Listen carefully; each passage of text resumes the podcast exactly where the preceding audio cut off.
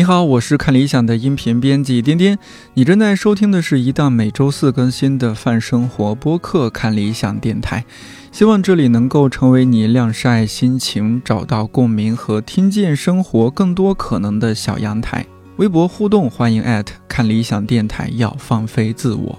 这一期是韩国有文学这个主题的下集。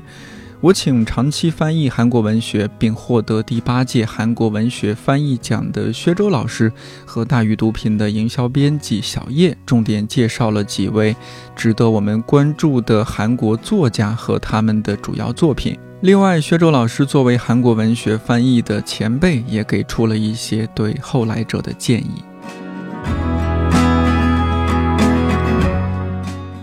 那我们刚刚其实已经提到不少这些名字了，这些名字一呃很多都是我最近因为和小叶啊 和张总接触才慢慢学习到的。我觉得咱们今天就是在这儿呢，我我觉得可以大致介绍一下这些，我也再次学习一下。其实我现在也只是这个了解人名的阶段，好多人家的书还没看呢。但是今天就请学周老师，包括小叶，你们来分别介绍一下你们比较相对熟悉的有哪些。现当代韩国值得我们注意的这些作者，然后他们主要作品是什么？他们的在关注什么样的事情？这些是很有可能会打动我们，或者说给我们一些感同身受或者共鸣的。最关注的，我觉得大家一定要关注韩江。韩江哦，哎呀，这个我也是被你安利的。嗯，对，是他是一六年获得国际布克奖的嘛，应该也是现在亚洲唯一一个获这个奖的作家吧。就是，但是我跟韩江，就我跟每个作家可能都有些故事的感觉。嗯，我跟韩江当时是我开始看他的书，也是因为就是三个人同时跟我推荐了他。一七年的时候，然后我开始看，第一部看的是《素食主义者》。嗯，就是获得国际布克奖那部作品嘛，因为我自己之前有吃素的经历，哎呦，对，所以这本书就觉得，但里面又有很多，比如说包括暴力的、色情的，它会有一些让你不舒服的地方，嗯，又不舒服，又会感觉到它有一种美，它有一种就是对社会的发问啊。然后当时我还在要回学校上课，周末的时候，我就在路上看这个书，当时就是我去上统计学的课，就统计学。跟文学好像又差的特别多。我上完课回去的时候就在想，说我要不要就不要再看这么多文学书了。就我当时在这么想的时候，我打开他的那本《植物妻子》，它里面就写了他二十四岁的时候想要放弃的那种心情。但是他就走出家门，看到了月亮，对月亮许了个愿，说只祈祷不要失去这颗心。我就觉得在当时救了我一把。就是我一定要就喜欢的事情还是要做下去，所以就后面又一直在看他的书。他后面比如说包括《少年来了》，他讲的是光州事件，嗯，就把目光就又放回到就是当时，然后关注到人。后面他写白，就关注到颜色这些东西，所以我觉得后面还是大家可以看一看的。他的书呃，在国内是不是快要出了？你上次和我说哦，呃，素食主义者会有一个再版。然后《少年来了》和《白》就是第一次引进哦，嗯，是是哪一家？大鱼 哦，是你你这边 哈，对对，好。然后他之前还有出过《玄鹿》和《植物妻子》这几部吧，我还有很喜欢。嗯，这一位作作者也是八零后作家还是七零后？他是光州人，著名作家韩胜元的女儿。对，就是在李湘文学奖这历史上妇女。双双获得李香文奖，也是文坛一段佳话。哇，嗯嗯，还有金英夏，嗯哦，金英夏很多都是薛周老师翻的，对吧？嗯，我也比较喜欢。啊，薛周老师讲一讲金英夏 呗。呃，韩国文学呢，就刚才讲过，呃，它是比较多元，众生喧哗吧，也可以说是。另外呢，它还有一点就是它的人民性、社会性。从理论上讲的话，这个有点拔高。嗯，就是我们刚才讲他这个思想渊源的时候啊，因为他从呃十五世纪那边我们那个程朱理学开始传到朝鲜半岛，朝鲜半岛呢开启了好多好多书院，私家书院啊。现在去呢还有很多。再到十八世纪康乾的时候，因为呃他们感觉到这个程朱理学过于的学术化，因为对思想的一些钳制吧。那时候呢，涌现出像朴志源、丁若庸为代表的这样的一批实学主义者。这个呢，正好跟我们清朝像明末清初三大思想家黄宗羲、顾炎武和王夫之，他们的思想呢也是很吻合的。就是从这个时候呢，他们进入实学，而且这个阶段正好是他们的呃小说、戏剧突破口碑文学像呃语言成文文学来转变的这个过程。所以它呃，我们看韩国文学呢，它从根源上呢就有很强的这个人民性、社会性。所以我们今天看到的韩国文学呢，它是关注社会问题。贴近生活这一面比较强，嗯，我们都有这个感感受，特别强。呃，所以韩国文学，呃，就是从八九十年代以后，我们到现在，像的活跃在文坛的这些作家呢，你像我们刚才提到的，呃，申经书、金仁书、呃，殷锡庚，男作家呢有那个程硕骥，还有李文烈，李文烈呢都是比较属于元老了，一代一代。飞快啊哈，然后七零后作家现在也不年轻了，像金眼珠啊、金钟鹤啊，还有那个朴敏奎啊，还有我我我比较喜欢的那个钱明宽啊，这这这些人哈，我都基本上都介绍过。其他的有一部分韩国文学奖特别多，因为他的出版社和文学杂志呢特别热衷于通过文学奖来发掘新人，所以好多人呢就是通过文学奖一下子涌现出来。但是呢，他远远不如获得李湘文学奖、东人文学奖和现代文学奖这三大奖。呃，我们可以通过这个文学奖来筛选。我以前怎么寻找好作家呢？通过文学奖来筛选，尤其是获得李湘文学奖的话，他就肯定是得得到韩国主流文坛。深度认可的、成名的、成熟的一个作家了，这是。这三大奖有什么区别？它的重要性啊，它的那个量级是怎么样的？东人文学奖的话，侧重于那个短篇小说集；现代文学奖呢，它诗歌、呃小说都有，以发表在现代文学杂志上的作品为主，也是以中短篇为主。嗯。李湘文学奖呢，就是奖励一个单独的中短篇。但是呢，他一定是一个成熟作家的，不可能我一个短短篇，嗯，咔嚓就冒出来，就直接获李湘文学奖，是吧？嗯，对你一个通过一个作品对你一段创作经历的认可，嗯，啊，这是这样。另外呢，就是最近涌现出来这些年也不年轻了哈，就是我其实关注也很久了，像钱云宁啊，对，金熙啊，金丝果呀，还有韩江啊，金爱兰这些作家。当然，那个诗歌来讲的话，可能出的比较少。嗯呃，我也是在世界文学、意林，呃这些杂志上介绍过很多作家。你像，呃金惠顺啊、高银的、呃李胜富的。那一年在世界文学专门做了一个韩国诗歌专辑，从那个六十年代的蒋正一出发到八十年代的一些作家，这些诗歌呢。从我个人感觉来看呢，啊，韩国诗歌就受我们关注比较少，我们只关注这高银去了。其实呢，写的优秀的那个诗人呢，特别多，特别多。因为我本身自己也写写写诗歌嘛，就是感觉呢，呃，诗歌水平呢，真的是跟我们不相上下的。尤其现代诗嘛，对，现代诗，现代诗。古诗的话，他们一直是在追念那个传统汉语的这个后尘。对。像刚才小叶提到金英夏，这这些作家呢，都是我一开始呢就特别关注。像韩江的尖锐，像金英夏的机智，金爱兰的平实，像申经书的申经书怎么说呢？还是真是三言两语难以概括。现在韩国作家可以说是灿若星辰，我们能够引进过来的还是少数。啊，那只能靠越来越多的出版社啊去发掘。嗯，引引进更多，然后大家文学上有有了交流呢，其实两国感情上会越来越贴近，发现原来我们一衣带水的国家在感情文学表达上真是有很多共同之处的。除了这个韩江，还有那个金英夏，还有什么？提了那么多啊！刚才我提名字，您您提名了很多，太大略了。就是比如说，像那金英夏，嗯，现在没说是吧？主要作品留给你说。金英夏的话，呢，他作品是比较丰富。我之前因为我在国内读韩国文学的，呃，读国内的文学的时候，我发现我们国内文学一个突出特点是。乡土文学比较发达，对，不知道大家有没有这个感受啊？嗯，韩国文学呢，我发现也是差不多，写城市生活的不太多。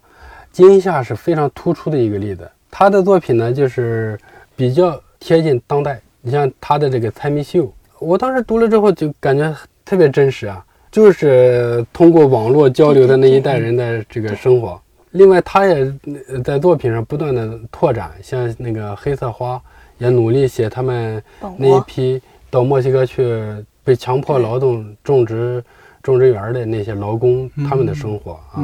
另外，他也关注南南北局势嘛，像这个光之帝国。啊，光之帝国写非常有意思，写了一个被派到韩国来卧底的这么一个特工，渐渐习惯了 韩国的生活。好像有的电影也表达过类似的情节吧，《隐秘而伟大》还是什么？有有有啊，他的作品呢就是比较鲜活，他的情节像他的语言一样短平快，翻译起来呢，只要你跟上情节之后，相对来说容易一些，读起来呢比较过瘾。另外还有一个作家，我也比较欣赏，叫朴敏奎。嗯，他这个你看他照片啊，喜喜欢留大胡子，戴一个特别怪的呃太阳镜。他的作品呢，就是天马行空的这个想象力，像《地球英雄传说》，就是突然来了几个外星人要毁灭地球，那个地球上派出了几个代表，超人。啊，超人啊，还有什么来要跟这个外星人。通过打乒乓球的方式来决定地球的命运啊！哎，这个脑洞好大呀！对，哎，脑洞太大了，他的脑洞。他还有说他觉得很孤单，于是跟家里的冰箱成为了好朋友。他说啊，那冰箱也能跟我成为好朋友。地地球上其实并没有什么坏人，他有这种表述。对对对，就很有趣。呃，还有一个叫比较年呃签签名宽也比较好。其实签名宽 它的产量也不大。呃，他的想象力呢，介乎于朴敏奎和金夏之间，呃，但是他的写深度啊，我我感觉在韩国这个同龄作家里边，相对来说要深一点。刚才我们讲这个韩国文学的特点是生活化嘛，嗯，社会性，他的作品呢，就是往下发掘的、挖掘的这个呃程度比较深一点。像呃，我翻译过他的这个《经》啊，《经》就是通过一个。叫什么红砖女王的个人的经历，其实也是影射韩国呃现代社会吧。嗯。呃，另外他还有一个我的叔叔李小龙，呃这么一个长篇，这个也是，啊，读读起来呢，就是就反讽的意味特别强，就是又幽默又滑稽，但是完了之后又特别伤感。一个 有梦想的青年追求成为一个。李小龙那样的明星的故事，他至少反映了一段那个九十年代我们香港的影视文化在韩国的这样，是吧？嗯，对。呃，那那个是当时来说的话，是不存在韩国电影这一说的哈，只有香港香港电影嘛。呃，他记录了这这么一个时代，他叔叔的故事写的也特别好。是不是当时香港电影对于韩国文学那种影响还挺大的？太大了，是吧？因为我有他有一个。小说集那个作家叫金敬旭吧？对，他还题目就叫张国荣死了。对，对，因为张国荣在韩国人心目中现在极品大帅哥。发掘出这个视频来，还有那个那个一个美女叫全智贤，全智贤采访张国荣的一个视频。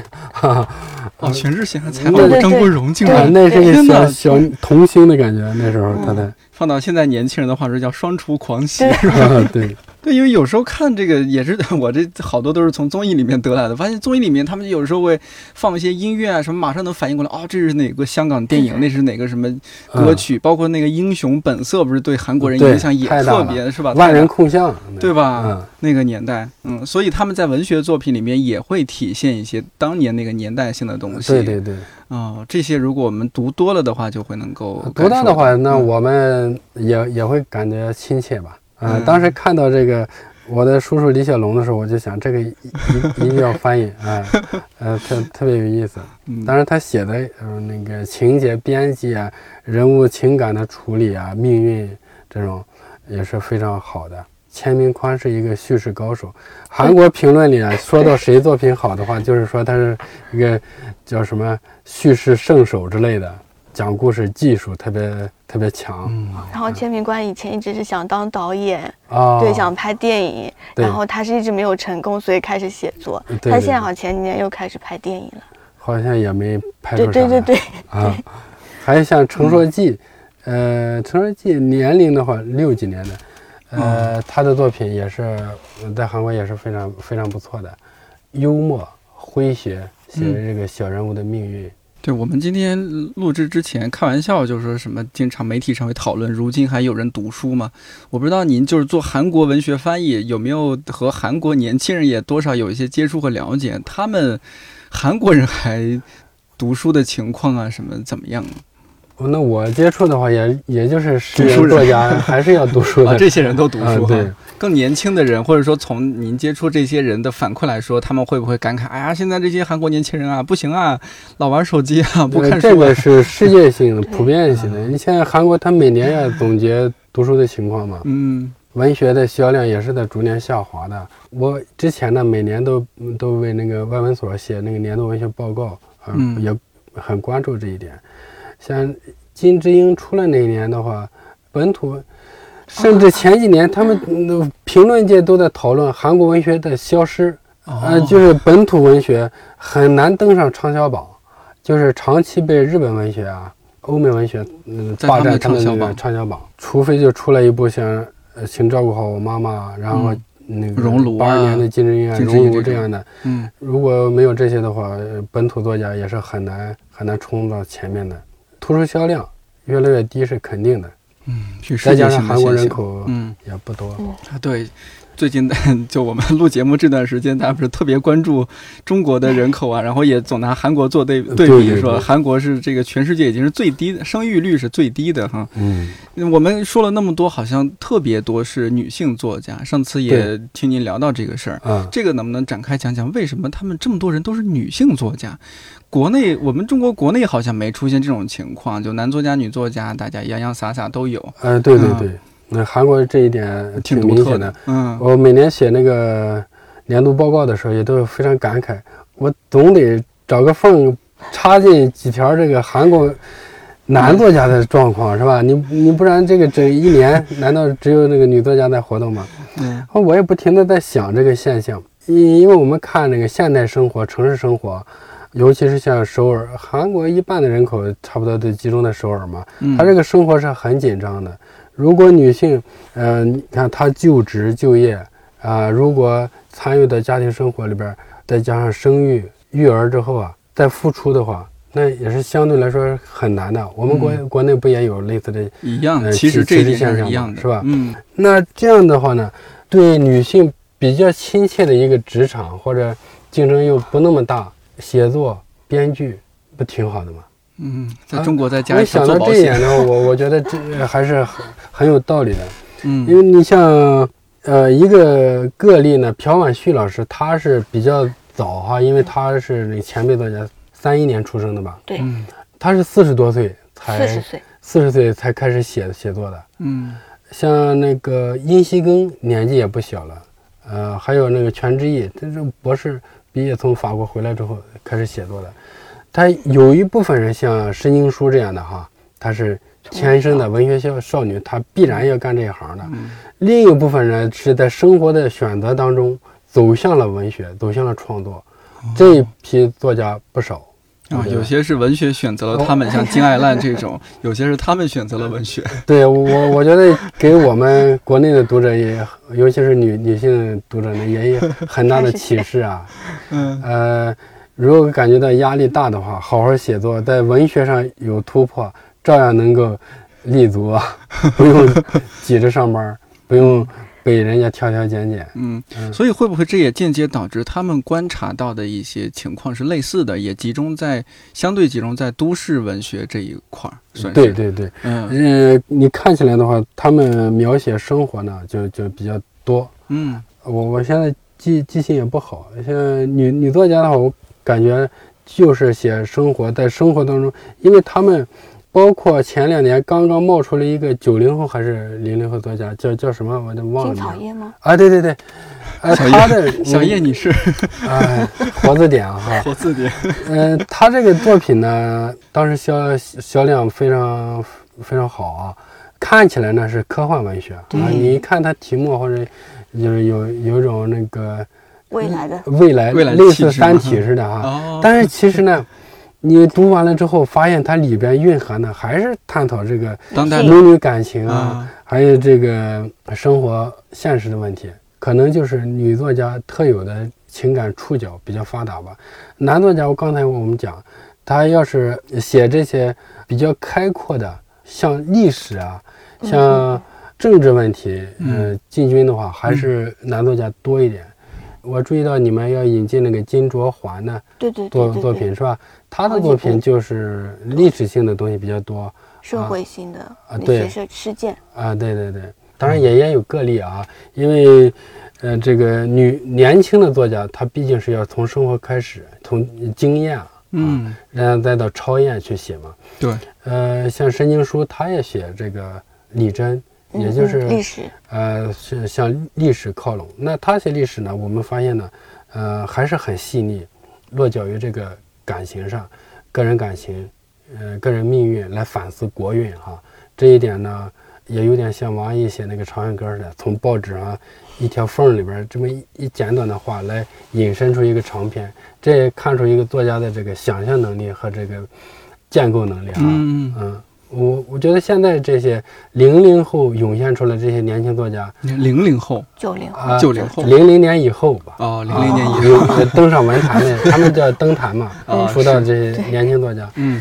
对他们还是抱有非常大的期待嘛，在呃成长，在变化，肯定是要向更多的地方发展，这一点可能要超越呃前辈吧。这一点我感觉国内是不是发展要慢一些？那会儿你说到国像韩国，他们那那那种已经有三个很重量级的文学奖，然后包括很多出版机构他们会自己做一些文学奖。国内是不是这几年出出版机构才开始像理想国开始做宝珀文学奖啊？然后还有一些其他机构也做一些文学奖，单项文学奖啊、什么这些，当然是好事儿，也涌现了一些挖掘了一些年轻作家。你像宝珀那个文学奖第一年挖掘了王占黑，啊，是一个上九零后的女孩，我忘了啊是九零年还是九一年。然后这几年还有像去年特别火的有陈春成，这也是一个九零后作家，他是在福建的我的了解比较少。啊，您不太了解了。对，我想引申到一点，就是说，那韩国这几年有没有说一些九零后作家的涌现啊、崛起啊？因为国内这几年好像就有这个势头了，明显起来了。这个的话，我我肯定就是特别期待，嗯，呃，不能老是那些老面孔啊，是吧？是吧？嗯、嗯，像金金草叶就是一个。九零后，啊，哦，九零后代表性的涌现出就我们外国读者面前的这样的话还不太多，因为他要经过他们国内的层层选拔，对，然后再被我们注意到也发现是，也嗯是，嗯。呃，好在是呢，韩国它对于呃年轻作者来来说啊，他这个出道的机会还是很多的。嗯像那个报纸、杂志都有新春文艺这样一个栏目可以投稿。另外，他的文学奖也是相当相当之多的，有全国性的，有地方性的，有有行业性的，嗯非非常非常多。嗯，甚至不只是说什么出版行业发起的，它可能就是一个什么企业啊、什么什么机构，它就发起来一个。呃，他这这个有啊，你像大山文学奖、大山大学文学奖，这哦这个大山财团支援的。对对对，啊背后有这个，对，所以相对来说，他们的文学创作氛围还不错。不错，嗯，所以给了人出头的机会呃另一种嗯就业的机会，就业机会啊，因为他们那个高考压力不是也特别大，特别大。嗯，不亚于国内的，对是吧？不亚于中国的，江南文化圈、教育圈 也是有名的，他 他们也内卷，是吧？内卷。也鸡娃是吧？他早就内卷了，因为他进入这个消费社会应该比我们要提前个一二十年嘛。这些现象出现的就比我们稍早一点。嗯我们可以看到国内未来发展的影子，有有的时候。嗯现在呢，就是同步的更多一点。我不知道在韩国那样一个情况下，这些文学创作它会有一点点趋同嘛？就是说，大家创作的关注点，关注这些所谓的什么都市困境，那都在关注这个点，因为生活变得匮乏了。对对，这是现代社会必须要面对的问题。那中国的社会也在面临匮乏。我们小时候，甚至您小时候更是，那那个时候大家的生活是非常多元的，真的是丰富多彩的。但现在大家逐渐趋同，不管你是九八五、二幺幺还是普通本科毕业的，你只要到了这个北上广一个大城市，你的生活就非常类似了，对你的叙述也非常的相近。嗯，其实这种干瘪感、这种无聊感是，我不知道会不会对将来的文学创作造成一些影响。呃，生活它永远是一样的，对所有人都是一样的，但是每个人的感受点和表现这个点呢，这一点是不一样的。你看我们国内的话，嗯，呃，同样是这么纷繁复杂的，嗯，那每个地方的人，他的感受、他的描写要要写的这一点还是不一样的。每个人有自己的历史，他和社会碰撞的这一点又不一样。韩国呢，它的缺陷在哪里啊？这是一个地域性的小国，又是单一民族，嗯，它文化上趋同那是肯定的，对，呃，丰富性不强。那我们去韩国的话，吃饭你就知道了，到处都是那几样。那如果被同质化淹没掉的话，那个作家也就出不来。能够出来的话呢，肯定是有卓越的感受性，超越同龄人的。嗯，所以从这个点上来说，他们的竞争是激烈的。对，因为你得和那些人不一样。对，嗯。同样是围绕这个去做叙事，你怎么去建构你的故事？对对对，即使是成名作家之后，你你这个书如果卖卖不动，那出版社也是不愿意出的。出版社都是背后都是财团，嗯，就像他们出那个《致贤南歌》，嗯，就是写贤南歌的信那个是，对对对，他们就是女性主题嘛。少男柱火了之后，马上嗯同类的作品，你看出了好多《致贤南歌》之后。这是召集了七八个女作家，对对对，一起写，就是他们写同样的一个大的主题，就是看谁能写的不一样嘛。就我最喜欢的又是科幻，就里面有一篇叫做《火星的孩子》，那个是我最喜欢，就是女主人公在地球上就是被洗脑，就是记忆都抹去了，其实已经受孕的状态，来到了宇宙，来到了火星，然后她在那边进行了生育，这样的一个故事，她就写那些。在宇宙当中听到那个孩子的心跳，就整个宇宙都在一起心跳的那种感觉，我觉得这种又是比较新的一种表达。而且他写女性问题，他把它放到呃那个环境当中，可以看到他就是还是在写母性啊这样的一些东西。就现在可能会在讲说世代传承的这些问题，但是这个女性的这一方面的问题，就是还是不可否认，就是还是存在的，就是你还有。母亲对小孩的那种关爱，它自然自然的产生。我觉得这种感情还是很重要的。所以文学就是人学，万变不离其宗嘛。对，嗯，在描写人性、描写这个情感，总是第一位的。嗯，也许会披上不同的外衣。不用扯远了，就中国文学史来讲的话，一代一代，不就是写那几几件事儿吗？唐诗总结四万八千多首，总结起来的话，不就是喝酒告别？哎，对，还有什么事儿？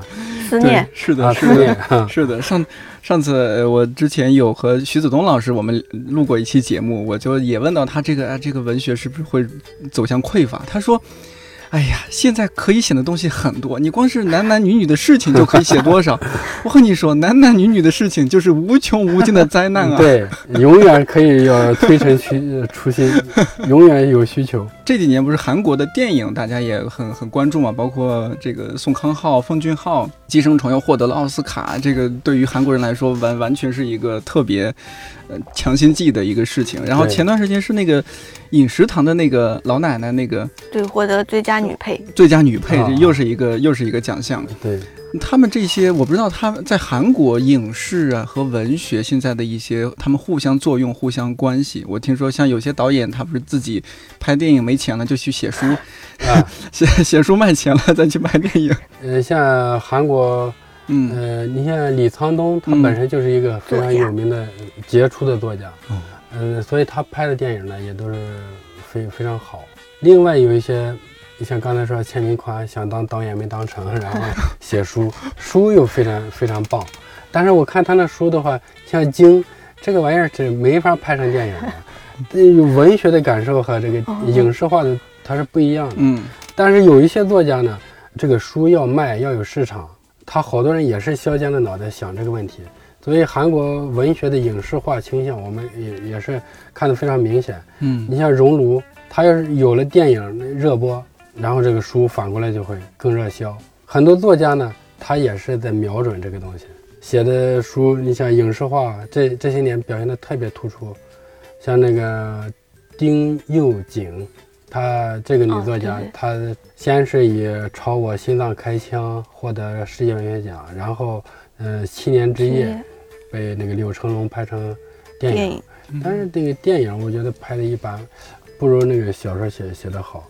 呃，像申经书的书，甚至 寻找母亲也说要拍电影，好像也还一直没拍还有韩江的也拍了。啊。还有呃金勋，哦，对对对对对，金勋他的这个南汉山城就就拍成拍成电影，嗯嗯，作家朝影视化的努力啊也是非常突出的，谁不想多卖几本儿？嗯，您觉得这是个好事吗？他会不会他当初创作就是奔着影视化去的？这会削弱他的文学性和他好事嗯也是坏事。好事在哪里？那个作家通过作品改善生活，这个是第一位的。嗯，但吃饭能多加个鸡呃坏腿？事呢，就是说 他呃安安静静创作这个心情就消失了。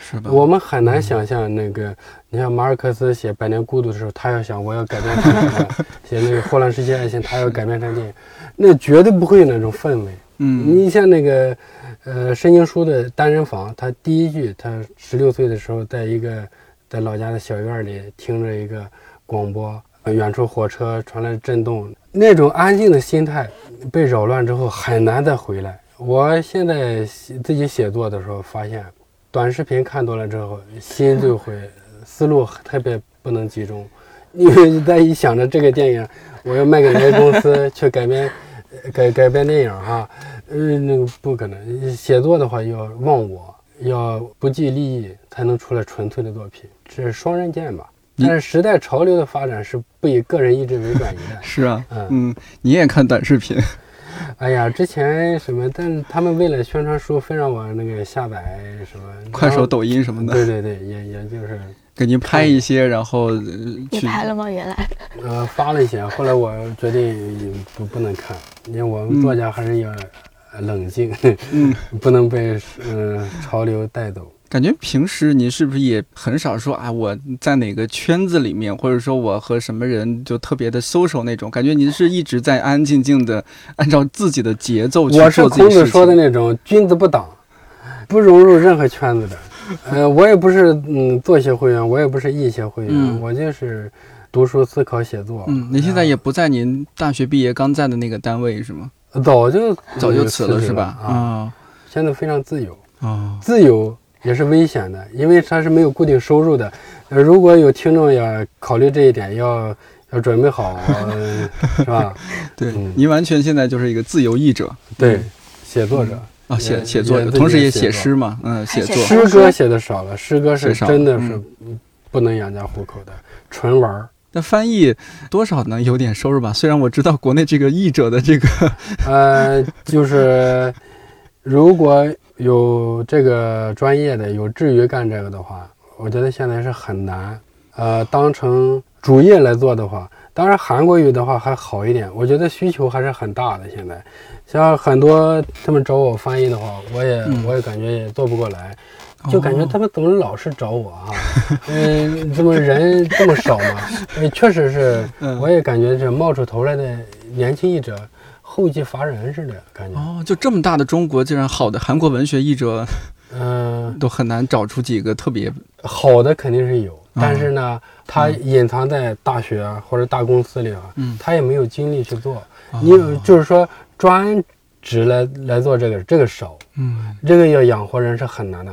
我们赶上了那几年的话，韩流那那几年还是可以的，嗯因为那个引进的书多，我们那那时候那个没有孩子，精力比较充分。充充沛那，时间也比较多。如果要问你做一个好的翻译家有什么秘诀是吧？秘诀，就没我我觉得最大的秘诀是坐得住。啊，坐得住。说实话，其他的都是后后来的，你坐不住，因为你你你得跟他这个语言是搏斗吧，是吧？嗯你得冷静下来。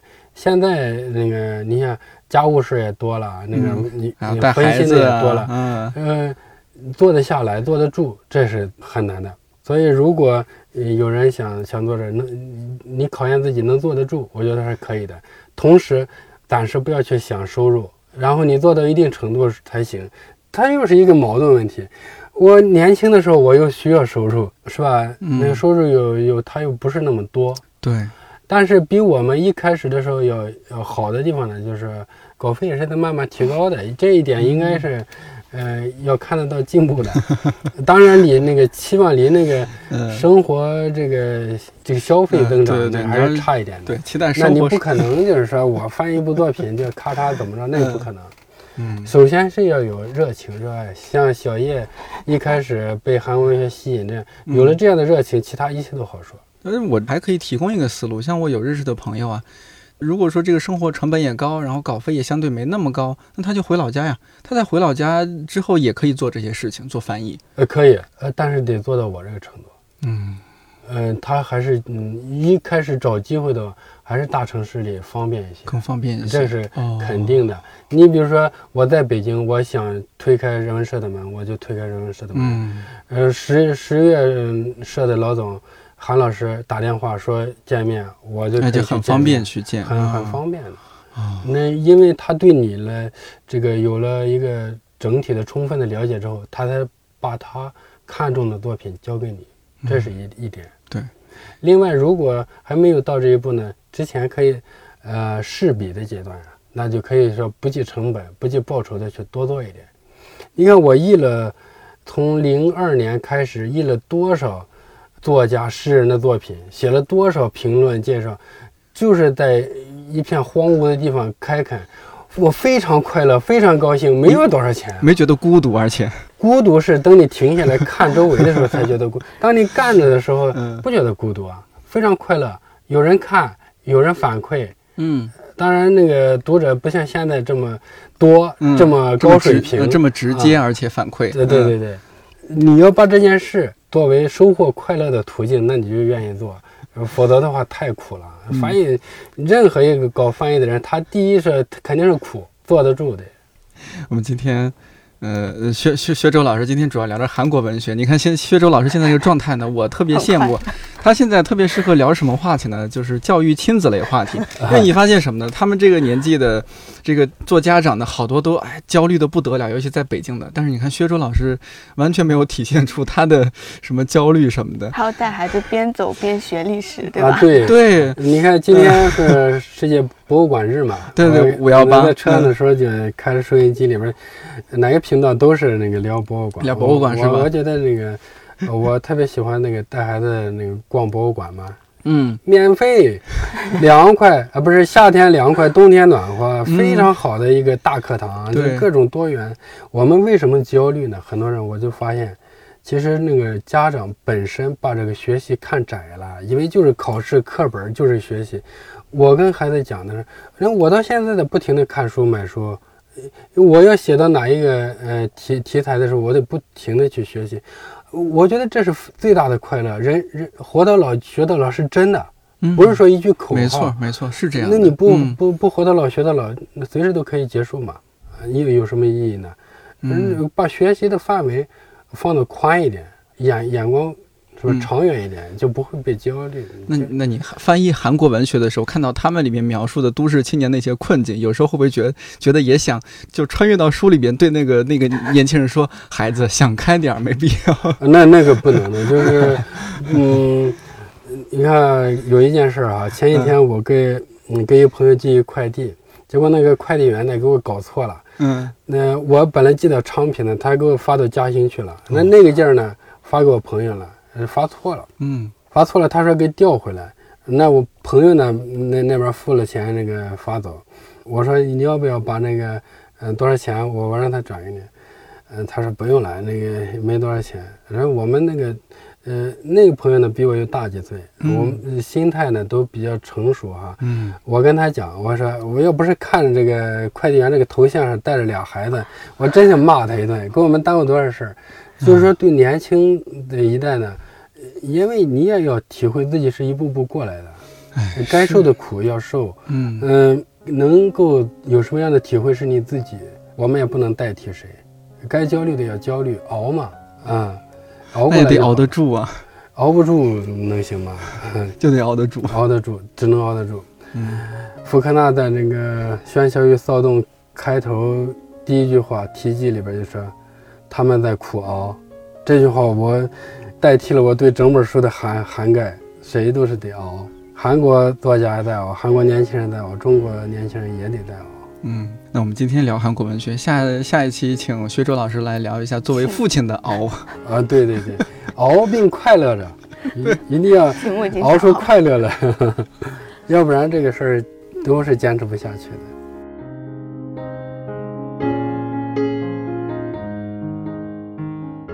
这个月的月初发生了一件事儿。当地时间七月二号，联合国贸易和发展会议正式通过韩国地位变更案，将韩国认定为发达国家。